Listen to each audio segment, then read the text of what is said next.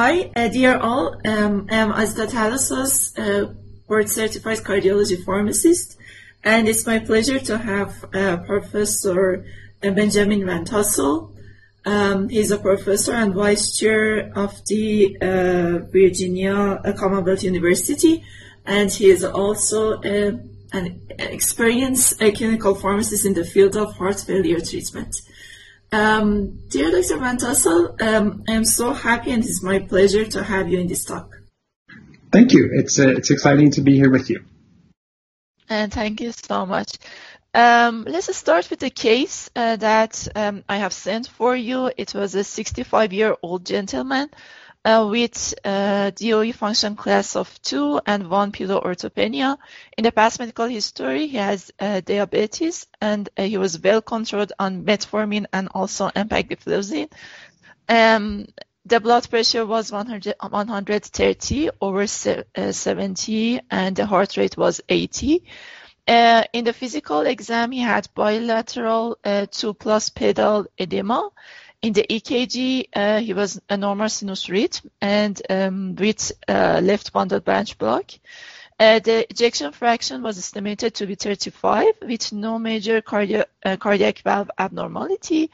Uh, the lab data were normal except for serum, serum creatinine, which uh, was 1.4, and the clearance creatinine was estimated to be 56 according to the Cockcroft-Gault formula. Uh, potassium was 4, uh, LFT and TFT tests all were uh, normal. And um, he's going to be working up for the ischemia according to the decision of the cardiologist. And uh, furosemide uh, 20 milligrams BID and lisinopril 2.5 milligrams daily were started. Um, I would like to have your opinion about this uh, medication, which was started at first too.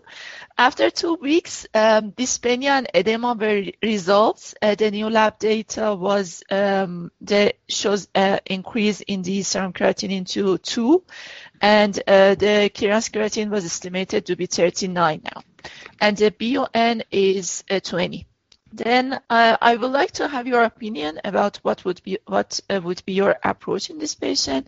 Would you hold ACE inhibitor? Would you continue with the same dose and recheck serum creatinine in a week, or would you reduce diuretic dose and continue with the same uh, dose of ACE inhibitor and recheck serum creatinine in a week? So this is this is a great case. Yeah, thank you for introducing this, and I think this is a scenario that uh, if you spend enough time with heart failure patients, it's almost inevitable that you will see something very similar to this. And I think that out of the options that you have here, um, I'm probably that is someone that's going to lean towards reducing the diuretic dose and continuing the same dose of ACE inhibitors and rechecking the serum creatinine within a week. But I, I think that before committing to any one of these decisions, I think that there's probably a little bit more in terms of the uh, clinical evaluation that you might want to do. It, it says uh, in the case, it sounds like the dyspnea and the edema were resolved. But if this is a patient that is truly devoid of any symptoms of uh, of edema or hypervolemia, I think right there that is that's enough of a clue to say let's pull back on the diuretic dose it, it does appear that this is a patient that's fairly early in his heart failure treatment. So even though he's responded well to the 20 milligrams twice daily of furosemide, given that the edema has resolved, I would want to see how this patient looks with the lower dose of, of furosemide, regardless of what the serum creatinine is suggesting. We, we know that the loop diuretics have not shown a lot of great uh, mortality or hospitalization data. So uh, we're going to mm-hmm. try to get by with the minimum amount of furosemide necessary in any of these heart failure situations. So patients have a good response to furosemide at that first return visit. I'm almost always going to try to pull back and see how they do. So that that's probably the the first part uh, of my answer. The other the other teaching point that we bring up all the time with our trainees is that you could probably make a reasonable argument for any of the three options that, that you presented here of holding the ACE inhibitor and rechecking in a week or continuing the ACE inhibitor and rechecking in a week. the key, I think, to following these patients is that we actually do that reevaluation in one week's time. Um, you can you can take a variety of approaches in this situation if your follow up is sufficient to to capture any of the complications or problems that that patient might encounter. But to to answer your first question here, I would err on the side of pulling back on the loop diuretic and trying to keep the ACE inhibitor on board. Mm-hmm. And uh, what is the uh, usual dose of furosemide that you started for the HFrEF patients? Uh, because according to the textbooks and also the guideline, it says that it should be started for a HFrEF patient at a dose of 40 milligrams, which would be actually due to the uh, short half-life of furosemide. Maybe it is better to be administered twice daily instead of once and uh, maybe the patient is uh, controlled at the lowest effective dose of furosemide in this patient, then uh, your suggestion is to reduce the dose of furosemide in this uh, patient because of the increase in the serum creatinine to 20 milligrams daily. Um, I take it right or not? Well, I think that there, there's a chance that the furosemide has, there's a chance that we have overdiuresed this patient. I don't know that we have enough information in the case yet to, to make that uh, to know for sure, but there's a chance that this patient is now hypovolemic and is dehydrated, and that could be driving the, the, the change in the serum creatinine. However, going back to where I was kind of discussing earlier, I think that we need to be aware that, that loop diuretic dosing is not a one size fits all scenario that every patient is going to have their own unique loop diuretic requirement. And even though we might say on average a reasonable starting dose is 40 milligrams per day, you know, whether it's once daily or twice daily, um, even if that's the average, as soon as that patient has tried some amount of loop diuretic, we need to use their response to that diuretic to inform what we do next time. So I think the key to this is individualizing it, individualizing it, individualizing it. So because the the edema seems to have resolved and the dyspnea seems to have resolved, that alone is enough to justify coming down a little bit on the loop diuretic dose. When you couple that to the fact that there there's signs of overdiuresis, that's that just confirms the choice of, uh, for me of pulling back on the diuretic dose. The, mm. the, the other question that you could consider here is, you know, is this the ACE inhibitor that has caused this problem in this patient? We have a, you know, we have a slightly older gentleman, and we know that uh, some of our older patients can be a little bit more sensitive to the effects of an ACE inhibitor. Now, given the fact that this is such a low dose of, of lisinopril, uh, 2.5 milligrams, uh, I would generally try to keep the ACE inhibitor on board remembering that the serum creatinine changes that we see with ACE inhibitors are not necessarily pathologic.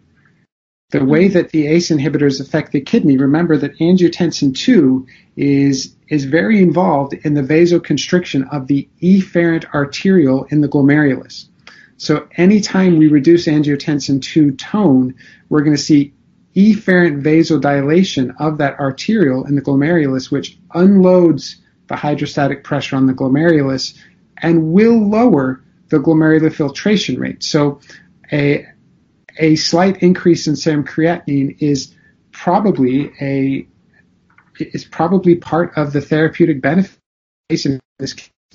So even though the serum creatinine change is larger than I would have hoped for, um, you know, patients who have a creatinine clearance of 39 are are probably not in kidney failure. You know, they're probably okay, and I would I would want to make sure I bring them back in a week to see where they are.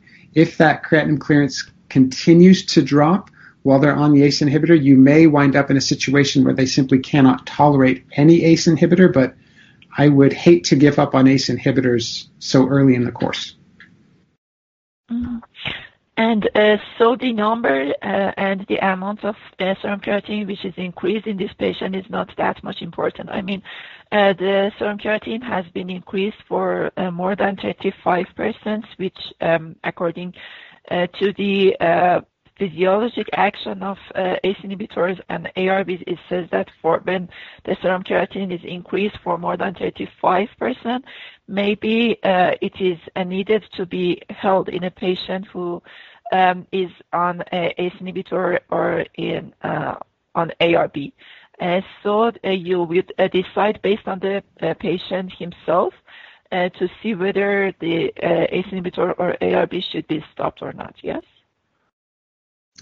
Yeah, I don't think that we can't look at these serum creatinine numbers in isolation. We have to couple that with how the patient is presenting. And a patient who is now devoid of dyspnea and edema, that does not sound to me like a patient who is in uh, acute renal failure. It seems like this patient has benefited from the ACE inhibitor, and, and yes, this it's about a 40 45% increase in the serum creatinine. That's concerning, and I do want to bring this patient back soon to reevaluate. But if if the serum creatinine stays at two and the fluid stays off, um, and the patient continues to not have dyspnea, to me that that sounds like success. Mm-hmm. Um, and another question is that if the patient returns to you after a week and you see an increase in the serum creatinine, for example, 2.5 that uh, you were concerned about the uh, kidney injury in the patient, uh, and you decided to hold the ACE inhibitor, how much time would you hold ACE inhibitor and how would you restart ACE inhibitor in the patient?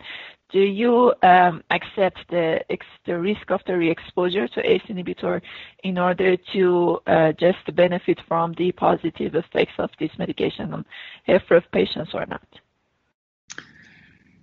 That's a good question. I'm not sure that there's perfect guidance on that.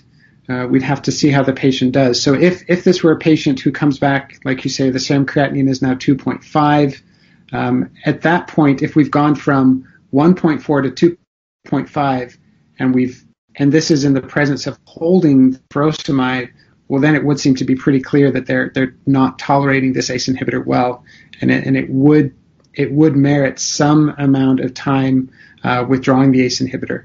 I would want to make sure that they're not dehydrated.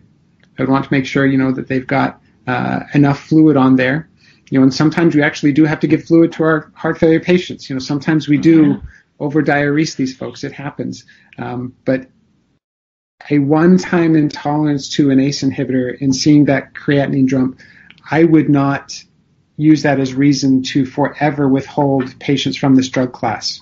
Um, I would want to make sure their serum creatinine returns back to baseline, and I, I would try to give it another attempt, maybe this time uh, coupled to a lower furosemide dose and see if they can handle that. But I would, at some point in the future, want to try it again. Mm-hmm. And uh, how would you try again? Uh, the, the, patient was on uh, lisinopril at 2.5 milligrams daily. Would you restart lisinopril again, or you would uh, switch the ACE inhibitor, for example, to another uh, ACE inhibitor in order to have a lower start option, or what is your strategy? That's a good question. Um, one of the things that we have tried in this situation is switching patients to monopril uh, which is the fosinopril, which has it's not entirely dependent on kidney function for elimination. You know, it does actually undergo some hepatic elimination. So in patients that really, really seem to be seem to have a hard time tolerating ACE inhibitors from a kidney perspective, uh, fosinopril is a is a reasonable option when you restart. Mm-hmm. Uh, and if the patient uh, didn't show any increase in the serum creatinine in the first visit that you have after a week, uh, what is the interval of the visit of the patient for checking the serum creatinine and potassium um, on one hand, and on the other hand for uh, dose intensification of the medication, or for example, adding beta blocker in the patient, or MRAs, or any um, adjustment in the medication that the patient should receive? You're asking all of the good questions here. So, you know, if the patient tolerates this well, um, typically we we would want to get the the beta blocker on board as, as soon as we can. I would say, you know, within I wouldn't let it go more than two to four weeks before I'd want to get this patient back on board to start getting a beta blocker on board and up titrating that beta blocker to its target dose. In terms of the blood work and rechecking the serum creatinine and the other electrolytes in patients that are taking loop diuretics and ACE inhibitors and aldosterone blockers, uh, honestly, we try to be very upfront with our patients and say that for the first few visits, you're going to be getting blood work every time. You know, mm-hmm. every time that we change their loop diuretic, we're going to want to follow up with blood work within two to four weeks. Every time we change their ACE inhibitor, we're going to want to follow up with blood work within the next two to four weeks. If they have multiple visits in a row where we don't have to change either of those, then we can start to uh, avoid having a, a, an electrolyte test at every single visit. But we try to tell people for the first you know, for the first few months until we really understand this disease state, there's going to be frequent laboratory monitoring, and that's just so that we can provide good care. Um, we try to make we try to make it clear to our patients that just because we find a loop diuretic that might work really well for this month, the next month your loop diuretic dose might change. You know, for the rest of your life, your loop diuretic dose could be fluctuating up and down, and it's it's not because we don't know what we're doing, but it's because your requirement for a loop diuretic dose is likely to fluctuate over time. We would hope that the ACE inhibitor dose, the, the beta blocker dose, the uh, the the, spironolactone or eplerenone, the aldosterone antagonist, we would hope that those doses stabilize. But uh, the the loop diuretic dose is probably the one that's going to fluctuate the most. So be you know try to make sure everybody's prepared for that. Mm-hmm. And uh, another question is that in this case, uh, we didn't mention uh, anything about the um, potassium. Uh, what is uh, the cutoff of potassium in patient on um, ACE inhibitor that you would suggest, for example, reducing a dose of uh, ACE inhibitors or reducing the dose of MRAs? And if you would like to reduce the dose, which of them um, is just which of them would you start for a reduction of dose? I mean, you start a reduction of dose of MRAs at first or ACE inhibitor at first, and what would be your practice in this situation? That, that's that's another great question. So, uh, potassium is potassium can be a real concern in managing managing heart failure patients, as, as I'm sure everybody everybody already knows. So, we certainly are going to start paying more attention once the potassium is above five. Um, mm-hmm. I don't have the figure in front of me, but I think we've all seen this. That you know, as the potassium increases above five, that's where the adverse events start to occur, but particularly as they relate to the arrhythmias. 5.5 seems to be they really the adverse events start to go up, and certainly by the time they're at six, you're really there's a good chance you're doing more harm than good with your uh, with your any of your RAS inhibitors, be it ACEs, ARBs, or spironolactone. So I would say personally in my own practice, uh, anytime the potassium is above five, I'm going to avoid initiating or uptitrating an ACE, an ARB, or an aldosterone antagonist. Um, and anytime the potassium gets above 5.5, I'm going to start dose reducing and pulling back. So if a patient comes in and they're stable on an ACE inhibitor and an aldosterone blocker, and the potassium is 5.3 and it's stable there, um, I, I, think we can live with that. Uh, if if the patient is otherwise doing okay, if the patient and uh, you know, their doses aren't fluctuating uh, a lot. In terms of which drug I would pull back on, if I if I had to choose, you know, say I have a patient who you know comes in and their potassium is 5.6.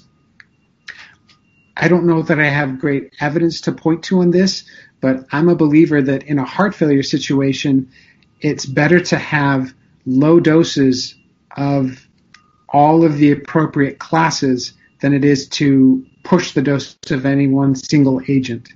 So I would prefer to have a low dose ACE inhibitor and a low dose spironolactone than to have somebody maintained on a higher dose of either one of those agents. So if possible, I would try to dose reduce the agents before I discontinue them. However, it's it's not uncommon to be forced in the position where you have to discontinue the aldosterone antagonist um, it, you know, if forced to choose between an ACE inhibitor and an aldosterone antagonist, I'm going to pick the ACE inhibitor as the drug I would like to keep. Um, but hopefully, we can manage the patient well enough that we're not forced into that corner. However, there is, as as some of you may be aware, there are potassium binders. right, that have been developed and are coming onto the market with the idea that they could be useful in this very situation, right? You would. Uh, it's unfortunate that something as as simple, you know, supposedly simple as potassium could prevent somebody from receiving a life-saving therapy like a mineralocorticoid receptor antagonist. So this may be an opportunity for these potassium binders to be used in the patients who are hyperkalemic, uh, who because of their hyperkalemia cannot receive uh, an aldosterone antagonist. Mm-hmm. And uh, maybe my last question is uh, about the uh, this case. Um, this case uh, was a patient who um, admitted with uh, dyspnea and orthopnea and maybe some uh, kind of congestion that they started furosemide and also ACE inhibitor for the patient. Um, I would like to know your practice when you would like to start um, between ACE inhibitor and beta blocker. What is the agent that you prefer to start first um, in the patient, and what is the agent that you prefer to uptitrate first in the patient, uh, in a heart failure patient? You really get right to the difficult questions, Azit. I like this. this. These are these are good to ask. So, I think that be, before I answer anything, I want to concede that you're going to hear a variety of opinions from people on this, and I I don't know that uh, my opinion is any more correct than others. So I, I, I concede that there are a variety of practice patterns uh, across the globe in terms of how we do this. Uh, the way that I do this is I prefer to get a low dose ACE inhibitor on board first, and then to up titrate the beta blocker to its target dose. And the reason I do that is because the when you go back to the studies that, that utilized ACE inhibitors, these, or sorry, if you go back to the studies that utilize beta blockers, these were almost entirely conducted in patients already receiving ACE inhibitors. So if you looking at it from that perspective, the the benefits of beta blockers have primarily been demonstrated in patients already receiving ACE inhibitors. So I try to mimic that in my clinical practice. Make sure they're on at least some dose of ACE inhibitor before we add the beta blocker. Now, in terms of once they're on both, both agents, a low dose ACE and a low dose beta blocker, which one should be uptitrated? I think that is up to everybody's discretion. I, I, don't know that we have great data to guide us on that. My sense is that the uh, the benefits of beta blockade are more tightly connected to dose titration than the benefits of ACE inhibitors. Uh, my understanding of the pathophysiology and the clinical trials that have been done to date is that you really need to get towards the upper end of the dosing range for beta blockers before you see uh, the most pronounced mortality benefits. So that's why I try to up titrate the beta blockers first. Now, again, if a patient can't tolerate the beta blocker titration, then they can't tolerate, and you leave them at their maximally tolerated beta blocker dose. But uh, that's that's the way that uh, that's the way I typically like to do it. I should also admit that I did most of my heart failure training at the University of Utah, which is where a lot of the that's the region of the United States where a lot of the early beta blocker work was done. So people from Utah and Colorado are more pro blocker uh, category. Mike Bristow uh, did a lot of his work there. Uh, Mike Gilbert uh, is one of the heart failure clinicians I trained with. Uh, they're big beta blocker proponents, so I think I probably inherited some of my opinions from them. Mm-hmm. Uh, thank you so much, and uh, thank you for this talk. Uh, it was so informative for me, and I learned a lot, like always. And I really appreciate uh, that uh, you had this time for this uh, talk together. Anytime, anybody, anytime there's somebody that wants to talk about heart failure patients, I'm ready to join. Thank you so much. Maybe next week we could talk about the EMPA uh, when the results of the annual trial would be released at the ESC Congress. Very excited for it. Thank you. Thank you so much.